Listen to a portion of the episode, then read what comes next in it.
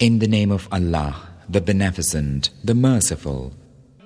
The reality. What is the reality? Ah, what will convey unto thee what the reality is? The tribes of Thamud and Ad disbelieved in the judgment to come. As for Thamud, they were destroyed by the lightning, and as for Ad, they were destroyed by a fierce roaring wind, which he imposed on them for seven long nights and eight long days, so that thou mightest have seen men lying overthrown, as they were hollow trunks of palm trees. Canst thou, O Muhammad, see any remnant of them?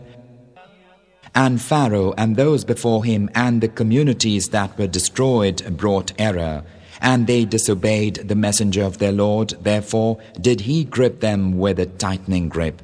Lo, when the waters rose, we carried you upon the ship, that we might make it a memorial for you, and that remembering ears that heard the story might remember. And when the trumpet shall sound one blast, and the earth with the mountains shall be lifted up and crushed with one crash, then on that day will the event befall, and the heaven will split asunder, for that day it will be frail.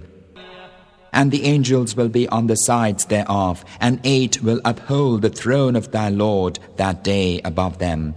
On that day ye will be exposed, not a secret of you will be hidden. Then as for him who is given his record in his right hand, he will say, Take, read my book. Surely I knew that I should have to meet my reckoning. Then he will be in a blissful state.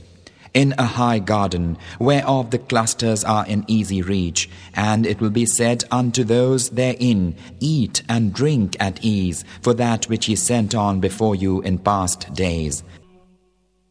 But as for him who is given his record in his left hand, he will say, Oh, would that I had not been given my book and knew not what my reckoning. Oh, would that it had been death! My wealth hath not availed me, my power hath gone from me. It will be said, Take him and fetter him, and then expose him to hell fire, and then insert him in a chain whereof the length is seventy cubits. Lo, he used not to believe in Allah the Tremendous, and urged not on the feeding of the wretched. Therefore hath he no lover here this day, nor any food save filth, which none but sinners eat. But nay, I swear by all that ye see, and all that ye see not, that it is indeed the speech of an illustrious messenger. It is not poet's speech, little is it that ye believe, nor diviner's speech, little is it that ye remember. It is a revelation from the Lord of the worlds.